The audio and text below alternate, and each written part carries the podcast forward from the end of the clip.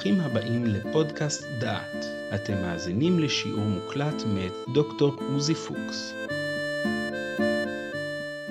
אנחנו באבות פרק א', משנה י', וגם כאן אנחנו נקרא את צמד המשניות. אנחנו בשתי משניות של הזוג הרביעי, ואני קורא. שמעיה ואבטליה קיבלו מהן, כלומר משמעון בן שטח ומבן הזוג שלו.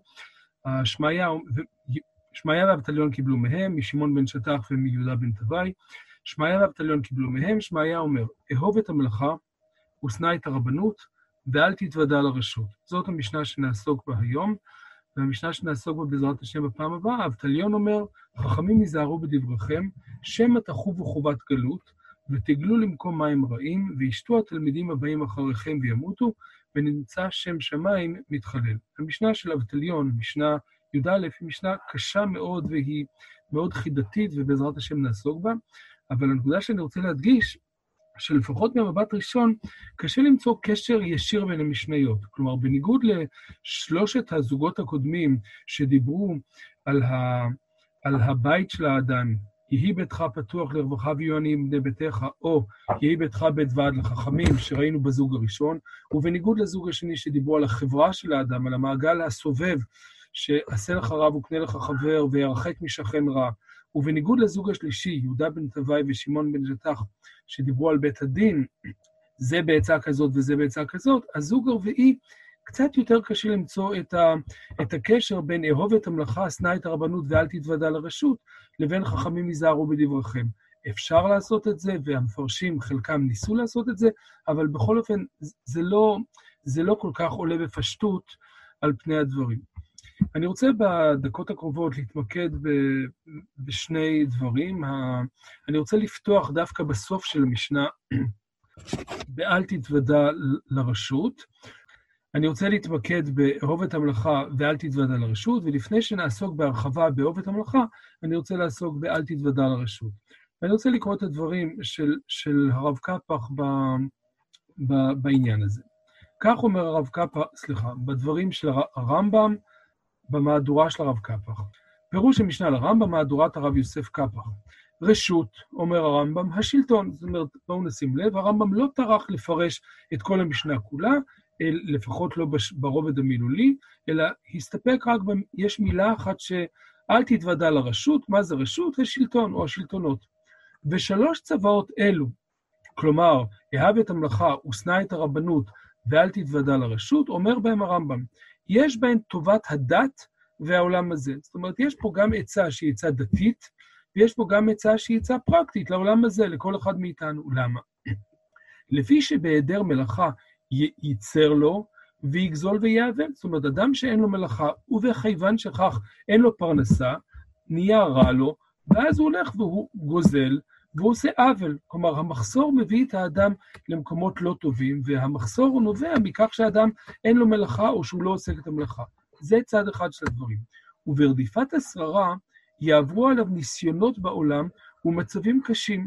כלומר, כאשר אדם מחפש שררה, כאשר אדם מחפש רבנות במובן של גדלות, גדולה, הנהגה, שררה, כמו שהוא קורא לזה, וכשאדם מנסה להתוודע לרשות, כלומר לשלטונות, מנסה להתקרב לשלטונות, להתחנף להם, להיות מקורב אליהם וכולי, יעברו עליו ניסיונות בעולם ומצבים קשים. למה? לפי שמקנא בבני אדם ועומד נגד מתנגדיו, הוא מפסיד דתו.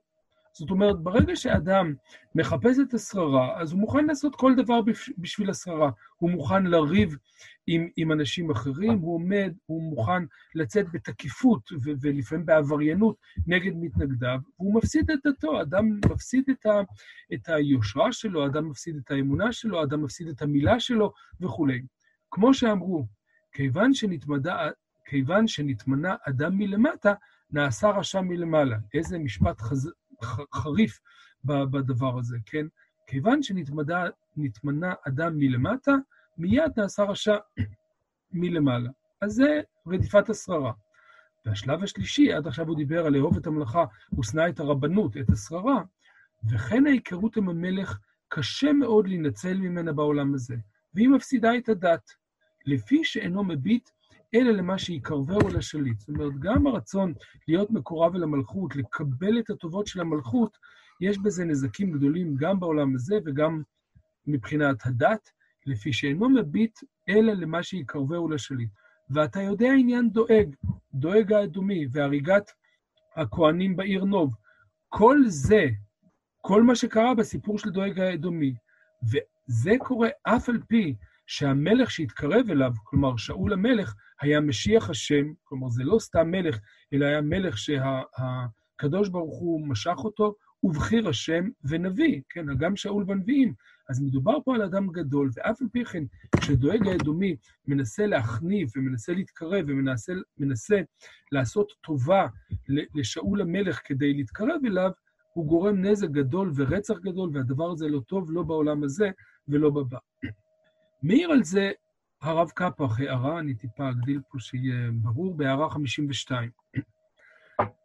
והדברים פשוטים, כך הוא אומר כאן, שאין הדברים כאן אמורים במי שמבקשים ממנו למלא תפקיד מסוים. כלומר, ברור לגמרי שסנייט הרבנות לא בא ואומר, תהיה ראש קטן, ואם צריך מישהו שיהיה רב או גבאי או ראש עיר וכולי, או, או, בעל תפקיד כזה או אחר, שאדם יברח מן הדבר הזה. לא מדובר כאן במי שמבקשים ממנו למלא תפקיד מסוים, אלא ברודף להתמנות, מפני שנדמה לו שהוא ראוי. כלומר, יש אנשים שמחפשים את, ה, את, ה, את התפקיד, את הכבוד, את הכיבודים, כי נדמה לו שהוא ראוי, כן? והרב קפח מדגיש, כנראה שהוא לא ראוי. יהיה התפקיד איזה שיהיה, דתי או חילוני, כן, אומר הרב קפח, אנשים רצים לקבל על עצמם ולנסות לארגן לעצמם כל מיני תפקידים בין חילוניים, כלומר בין עניינים פרקטיים, בין עניינים דתיים. זאת אומרת, אדם יכול לחפש רבנות או, או תפקיד אחר בדבר, בעניין הזה, וזה הרדיפה הזאת, היא רדיפה לא טובה, והיא מובילה לכל הדברים שהרמב"ם דיבר עליהם. ודברי רבנו אמת צרופה, שאנו עדים לה לצערנו. חושב שאין מה להוסיף. על הדבר הזה, לעתים אנחנו רואים סוג, סוג כזה של רדיפה אחרי הרבנות ואחרי השררה, בין בתפקידים חילוניים ובין בתפקידים שהם תפקידים דתיים. עד כאן מה שנדון בו לגבי אל תתוודע לרשות. אני רוצה לעבור לרישא של המשנה, אל אהוב את המלאכה. ציימתי כאן, בשקופית כאן אנחנו רואים את, ה, את אבות דרבי נתן, את המהדורה עד היום אין טובה ממנה, מהדורת שכטר, מהדורה אומנם מ-1887, אבל עד יום זה לא נוצרה מהדורה טובה ממנה. שכטר מסדר כאן את המהדורה שלו בהתאם לשתי נוסחאות, ויש לנו כאן באמת תופעה שהיא תופעה די מיוחדת בספרות חז"ל, שחיבור אחד הגיע לידינו בשתי ורסיות, ויש ורסיות לא מבוטלות. יש הבדלים לא מבוטלים בין הוורסיות, אפשר לראות את זה אפילו ממספרי הפרקים. בעוד שבנוסח א', מדובר פה על פרק י"א, הרי שבנוסח ב', המקצב התנהל שם עד שאנחנו נמצאים עשרה פרקים קודם לכן בפרק כ"א, ושניהם מדברים על המשנה שלנו, שמעיה ואבטליהו קיבלו מהם וכולי. אני רוצה לעבור לגופי הדברים. שמעיה ואבטליהו קיבלו מהם וכולי. אהוב את המלאכה כיצד? מלמד שיהיה אדם אוהב את המלאכה, ואל יהיה אדם שונא את המלאכה.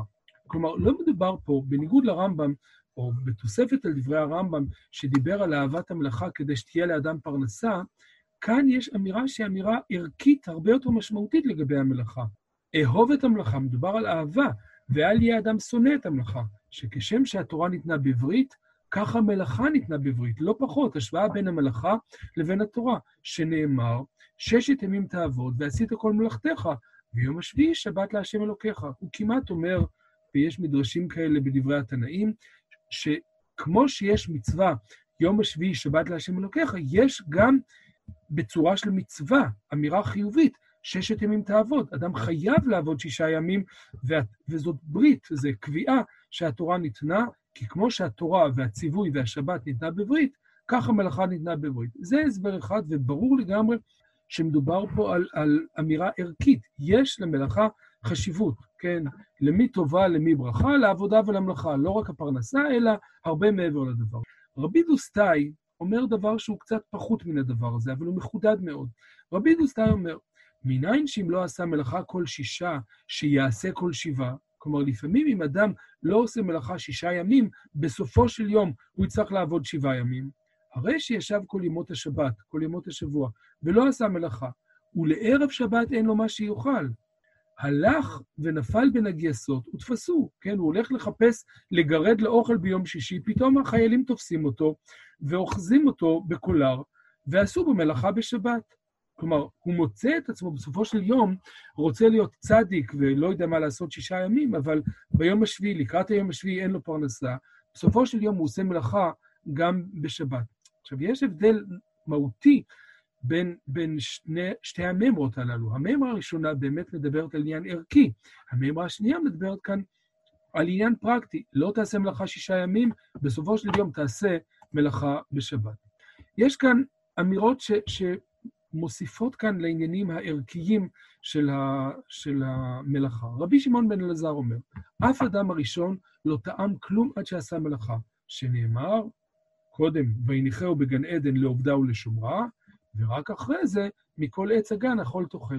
אז אם גם אדם הראשון קודם עבד ואחרי זה עשה מלאכה, גם אנחנו, טוב שנעשה מלאכה, ולא נצפה להיות מאוכלי המן, או, או שנקבל את פרנסתנו מאיזשהו מקום. רבי טרפון אומר, אף הקדוש ברוך הוא לא אישרה שכינתו על ישראל עד שעשו מלאכה, שנאמר, ועשו לי מקדש, כן? יש צורך לעשות מקדש. המקדש לא יורד מהשמיים, אלא, אלא המקדש צריך לעבוד עליו, להתאמץ עליו, ואם נזכה ונעבוד ונעשה מלאכה ונהיה ראויים לזה, גם נזכה למשכן. והמימרה של רבי יהודה בן בטרה היא חריפה עוד הרבה יותר. רבי יהודה בן בטרה אומר, אדם שאין לו מלאכה לעשות, מה יעשה? כן, לאדם אין מה לעשות, כן, אני יודע מה, זה ממש מתאים לימים אלה, חלק מאיתנו תקועים בבתים בלי יכולת לעשות את מלאכתנו. מה יעשה? אם יש לו חצר חרבה או שדה חרבה, ילך ויתעסק בה. כן, הייתי אומר את זה במטאפורה לימינו, אם יש דברים שהבית צריך סידור בהם, זה הזמן לעשות את הדבר הזה, ובלבד שאדם לא יושב בתל. שנאמר, ששת ימים תעבוד ועשית כל מלאכתך. מה התלמוד לומר ועשית כל מלאכתך? להביא את כל מי, את מי שיש לו חצרות או שדות חרבות, ילך ויתעסק בהם. יש כאן אמירה, כמעט ציווי, אסור לו לאדם להתבטל, הוא חייב לעשות מלאכה. כשאנחנו חושבים על, ה, על הנקודה הזאת למין סיכום ביניים, אפשר לחשוב כאן על המלאכה כלפחות שלושה היבטים. היבט אחד הוא היבט של הפרנסה, כמו שהרמב"ם אמר, אהוב את המלאכה, אם לא, לא תהיה לך פרנסה. אבל במקרה מסוים, שאם יש לאדם פרנסה, הוא זכה בירושה עצומה, או שהוא זכה במפעל הפיס וכולי, לכאורה אין לו שום ציווי שיעשה מלאכה. זו תפיסה אחת. התפיסה השנייה היא המלאכה כנגד הבטלה. זאת אומרת, אם העיקר שלא תתבטל. והתפיסה השלישית, ש, שגם היא באה כאן, באה ואומרת, יש ערך למלאכה בפני עצמה. טוב לו לאדם שיתאמץ, שיעבוד, שהמלאכה טובה לאדם, כן, עוד נראה בהמשך, שהיא גאת שניהם משכחת עוון. טוב לאדם שילמד תורה, טוב לאדם שיעשה מלאכה, ושניהם יחד טובים לו לאדם. עד כאן היה אבות רבי נתן נוסח א', ואני רוצה לסיים ברשותכם בנוסח ב'. דרשה אחרת בנוסח ב', הדרשה הראשונה קרובה לדרשה שלנו, שהרגע ראינו. אהוב את המלאכה. ועוד היה רבי אומר, גדולה היא המלאכה, שאפילו לאדם, כלומר אפילו יש לאדם חצר או גינה חרבים, ילך ויעסוק בהם כדי שיעסוק במלאכה. אולי זה לא יוביל לשום דבר, אולי זה לא יהיה פרקטי, אולי זה לא יעשה שום דבר, העיקר שאדם יהיה עסוק במלאכה. אז זה מעשה שראינו כמותו בדברי רבי יאשיה בנוסח הראשון. ואז הגמרא מספרת, מעשה ברבי יאשיהו, שהיה מפנה את כליו מערב שבת עם חשיכה, מבית זה לבית זה, מזווית זו לזווית זו. זאת אומרת, ראו אותו בערב שבת עם חשיכה, עושה כל מיני עבודות, מסדר את הבית, מזיז את הדברים מפה לשם ומשם לפה. והיה נראה להם לא רק, שלא רק שהוא מסדר את זה לקראת שבת, אלא שהוא רוצה להיות עסוק, שהוא מנסה להעסיק את עצמו במשהו. אמרו לו, רבי, למה אתה עושה כך? אמר להם, כדי שתעבור עלינו שבת, שנאמר שבת ויהי נפש, שבת מן המלאכה וינפש מן המחשבה. אדם, אם אדם לא עושה שום דבר בימי השבוע, אז איזה שביתה יש לו כאן? הוא לא מרגיש שום שבת, או הוא לא מקיים בזה את מצוות שבת, כי הוא ממילא לא עושה שום דבר במשך כל השבוע. ולכן אני מקפיד לעשות איזשהו משהו, אפילו בערב שבת, כדי להרגיש שהשבת נכנסת ואני שובת מן המלאכה. כיוון שגם כתוב ויהי נפש, שיינפש גם מן המחשבה. אנחנו מסיימים בזה את, ה, את המשנה הזאת. אני מאחל לכולנו שנזכה לשבות במנוחה וגם נזכה לנפוש מכל המחשבות הפחות טובות והמדאיגות, ונזכה למחשבות טובות ומשמחות. תודה ושבת. שמעתם שיעור מוקלט מתוך קורס על פרקי אבות מאת דוקטור עוזי פוקס. את הקורס המלא ניתן לשמוע באתר דעת במדור פודקאסט.